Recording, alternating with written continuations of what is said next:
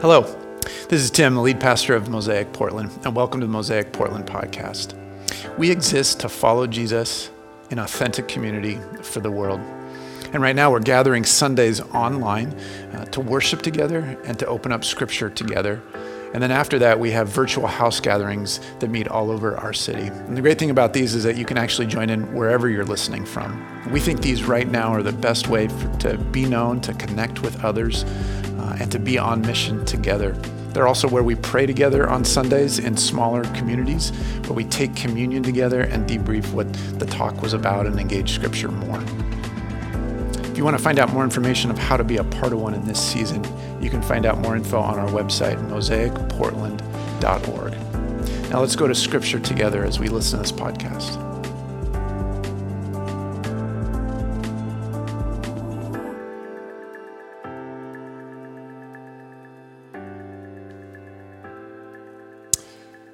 About 10 years ago, in a park in Michigan, uh, Jamel walked across the park with his son uh, in his hand and uh, was just out having a great time with friends uh, and family. And he noticed somebody that he recognized.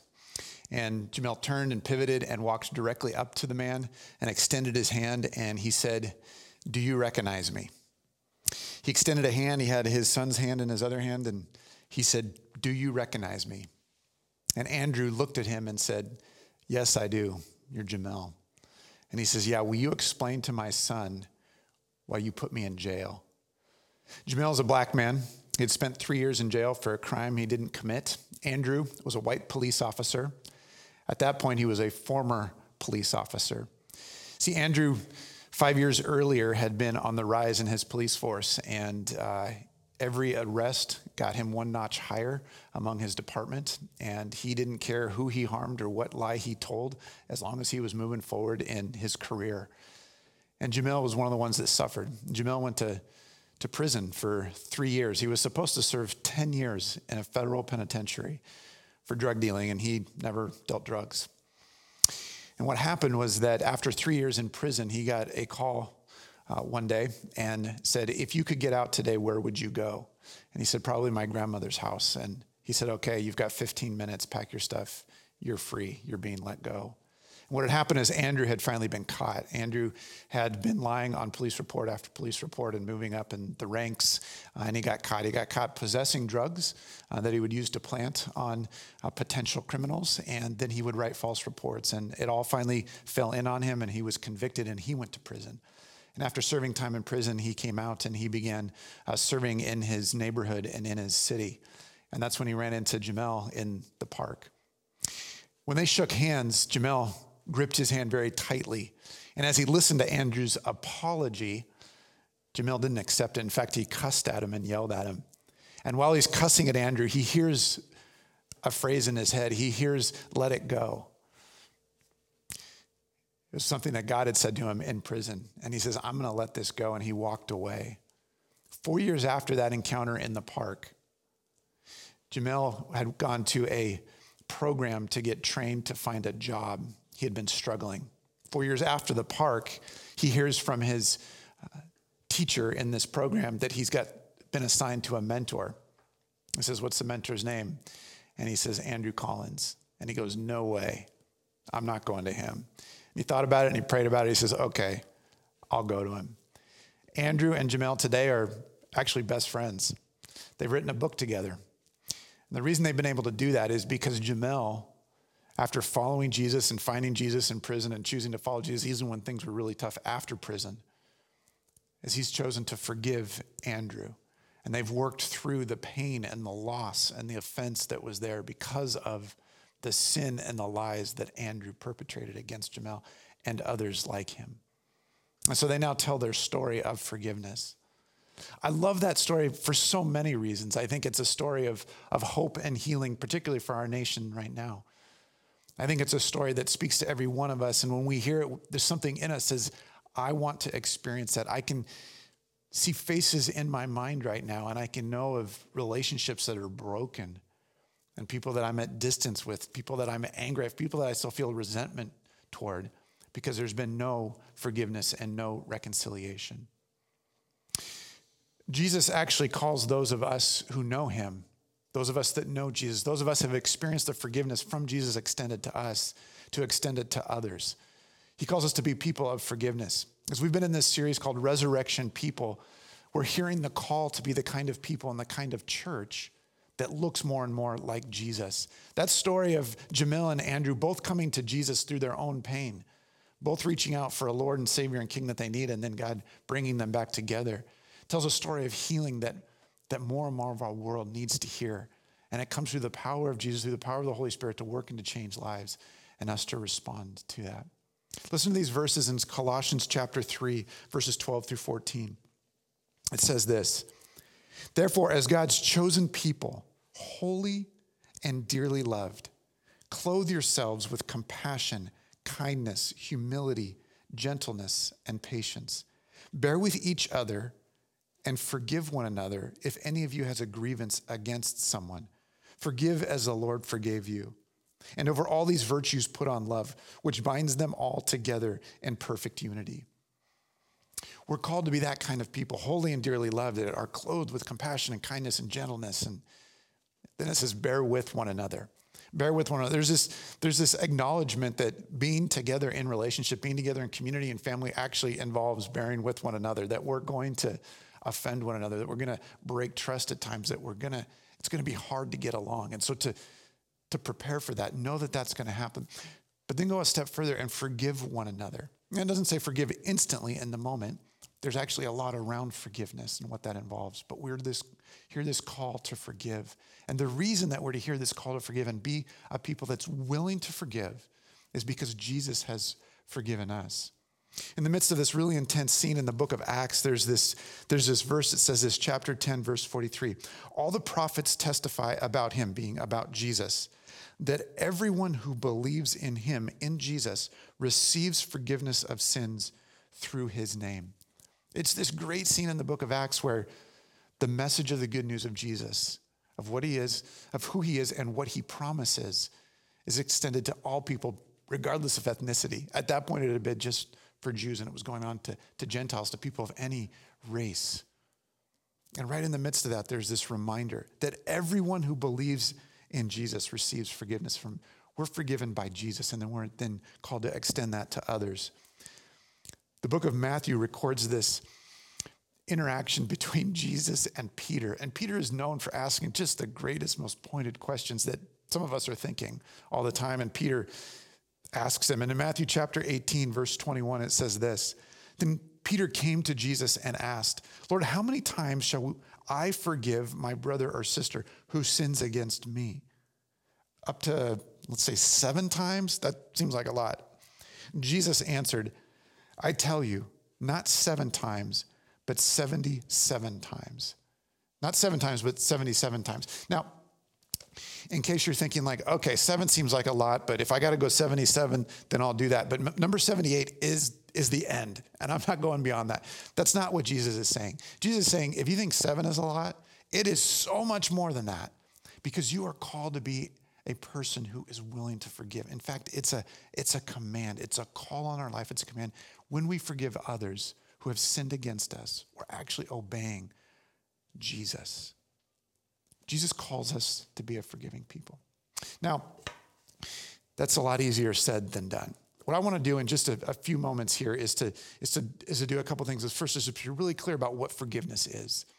One of the ways that, that we as followers of Jesus are, are able to be more like Jesus in this world is to not only model forgiveness with us as the family of God, as the church, to be a church that looks like Jesus, but also to be a people who are willing to forgive those regardless of how we know them or what our connection is with them.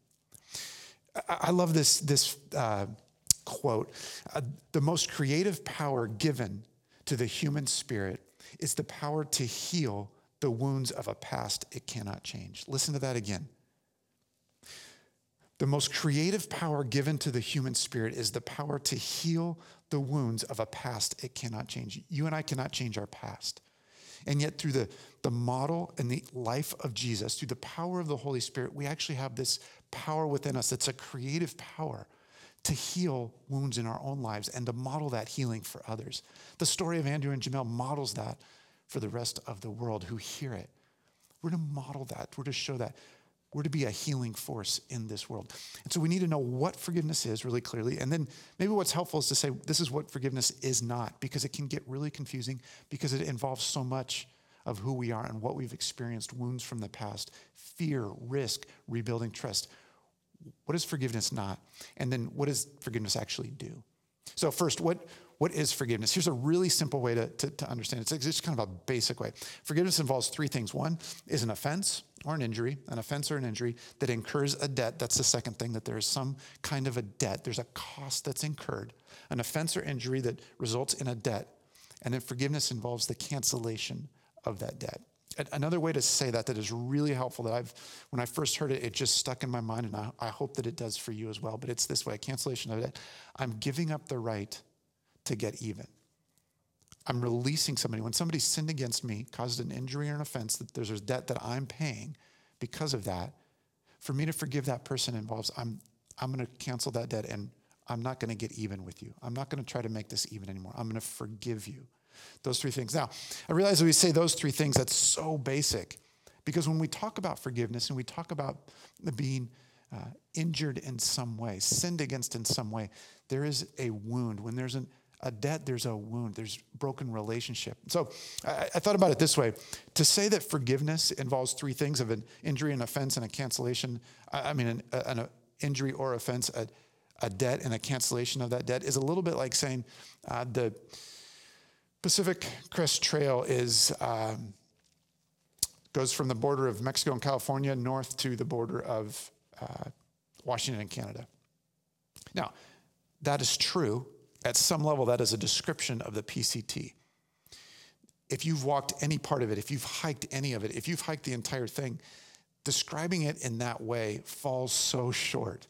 It doesn't address anything of the beauty. It doesn't invent, uh, address any of the, the hard work and the toil and the planning and what happens and how we change when we go through that. If you were to, to hike all of those, what, somewhere between two and 3,000 miles from the border of Mexico and California, all the way up through California, Oregon, and Washington, up to the border of Canada. People change when they go through that. And the same is true of forgiveness. It is complex, it is personally entwined, it is emotive, it is relational. It is there's an existential experience when there's true hurt and forgiveness takes place.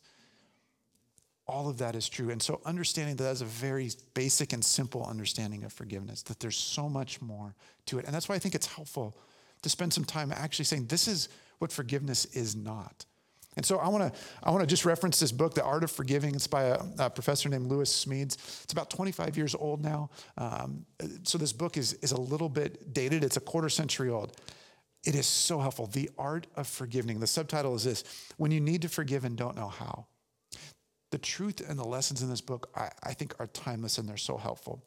There's a list, and I want to share a part of this list with us that is how he lists out what, what forgiveness is not. So listen to these five things and, and see how they resonate with you and if, if they hold true. And, and some of them may be new for you as you hear these. So here's the first two of this list Forgiving someone who did us wrong does not mean that we tolerate the wrong he or she did. Listen again. Forgiving someone who did us wrong does not mean that we tolerate the wrong he or she did. We don't tolerate the wrong. The second one is this forgiving does not mean that we excuse the person who did it. We don't excuse the person. Now, we can forgive them, but we don't excuse what they've done or, um, or in any way tolerate what they've done. One of the ways that we fall into this um, easily, and it's common, and I've actually said this before, but it's when we're going through the process of forgiveness and we're forgiving someone, they've asked for an apology, they've confessed and they've asked for an apology, and we go to respond and we say these words, it's okay. And as I've said those words, have you said those words, it doesn't actually accurately represent what we mean. If we were to parse that, that word with two letters, okay, and we're to pull it apart, what we actually mean in that is it's not okay. What you did hurt and it's wrong. I forgive you. I'm not going to I'm going to cancel that debt. I'm going to choose to not get even with you. And I'm going to hope that we can get back to where it's okay between you and I, because I really want it to be okay between you and I. That's all of what we mean. But when we just say it's okay, We miss some of that truth in there. And we can begin to feel, and others that hear it can actually begin to feel that we tolerate what has happened, or that we excuse it, or that we minimize it in some way. And biblical forgiveness in the way of Jesus, the way that Jesus modeled this, is he didn't minimize, he didn't excuse it away, he didn't tolerate our sin against a perfect and holy God. In fact, he went to the cross to pay a debt for it. So forgiveness is not tolerating a wrong that's done or excusing the person. It's actually when we say that, it's okay. And I would encourage you not to say that, but to actually go through the awkwardness of saying, that really hurt. I do forgive you. I want to restore relationship with you so that it is okay between us. Those are the first two. The third one is this What is forgiveness not? Forgiveness does not mean that we take the edge off the evil of what was done to us. We don't take the edge off the evil that was done to us. When we forgive someone, when we choose to forgive someone, it doesn't minimize, reduce the evil that's been done to us. This is so important. And the reason it's so important is because there is real evil in the world. Because there are devastating and painful and life altering offenses and injuries and sin from one person to another. Too many of us know this. When we mention sexual sin and sexual abuse, and when we talk about violence against people, if we were to take those kinds of injuries that have been done to far too many of us and to pretend that those aren't evil and to reduce them in some way, we're not stepping into true biblical forgiveness. Because true biblical forgiveness does not mean that we take the edge off the evil. I love the way that that's phrased. We don't take the edge off of that evil. I have a friend who, right after he was married, his father, who was a sheriff in Vancouver, his father was killed on duty. So, a newly married young man, friend of mine, lost his father uh, on duty. Somebody shot him, a, a criminal shot him. My friend has experienced this now that it's about 15 years in the past. My friend has walked through in every stage of his life his first year of marriage, his first full time job, his first child being born, his second child being born, passing 10 years of marriage. Every significant moment of his life, he's had to revisit the loss that, is, that he's felt, the debt that he's incurred because of evil out there in the world that took his dad. And so he's not taking the edge off of that evil, but what's happened is that he's realized that at every key moment of his life, the cost of forgiveness is revisited. And for some of us, because of the evil done to us, the cost of forgiveness increases over the course of our life. It incre- and that's hard to hear, and I wish it wasn't tr- so, but it is true. For some of us, the evil done against us, the debt that we've incurred, means that the cost of forgiveness increases over the course of our life. We realize how much has been taken from us. And we have to go through this practice of forgiveness, of saying, yes, this was done against me and this is the cost. And I'm choosing yet again to forgive as I realize more of the cost that's really there. The fourth one is this For, forgiving does not mean that we surrender our right to justice. We don't surrender, justice doesn't go away. And in fact, forgiveness and justice are biblical concepts that the world and the culture has taken and twisted in different ways. But for, forgiveness and, and justice actually are meant to complement one another, not compete with one another. That if we forgive, we somehow can't seek justice in that wrong that's done. No, a price can be paid. A, a person can go through the process of feeling the sting, appropriate sting of, of justice in their life when they've offended someone or a group of people or done something wrong. And we can still choose to forgive. Those things don't complement one another, they don't cancel out one another. The fifth one is this forgiveness does not mean that we invite someone who hurt us once to hurt us again. Again, listen to this. Forgiveness does not mean that we invite someone who hurt us once to hurt us again. Uh, these are helpful also to, to hear if you've not heard these before, but forgive, forgiveness takes one person reconciliation takes two.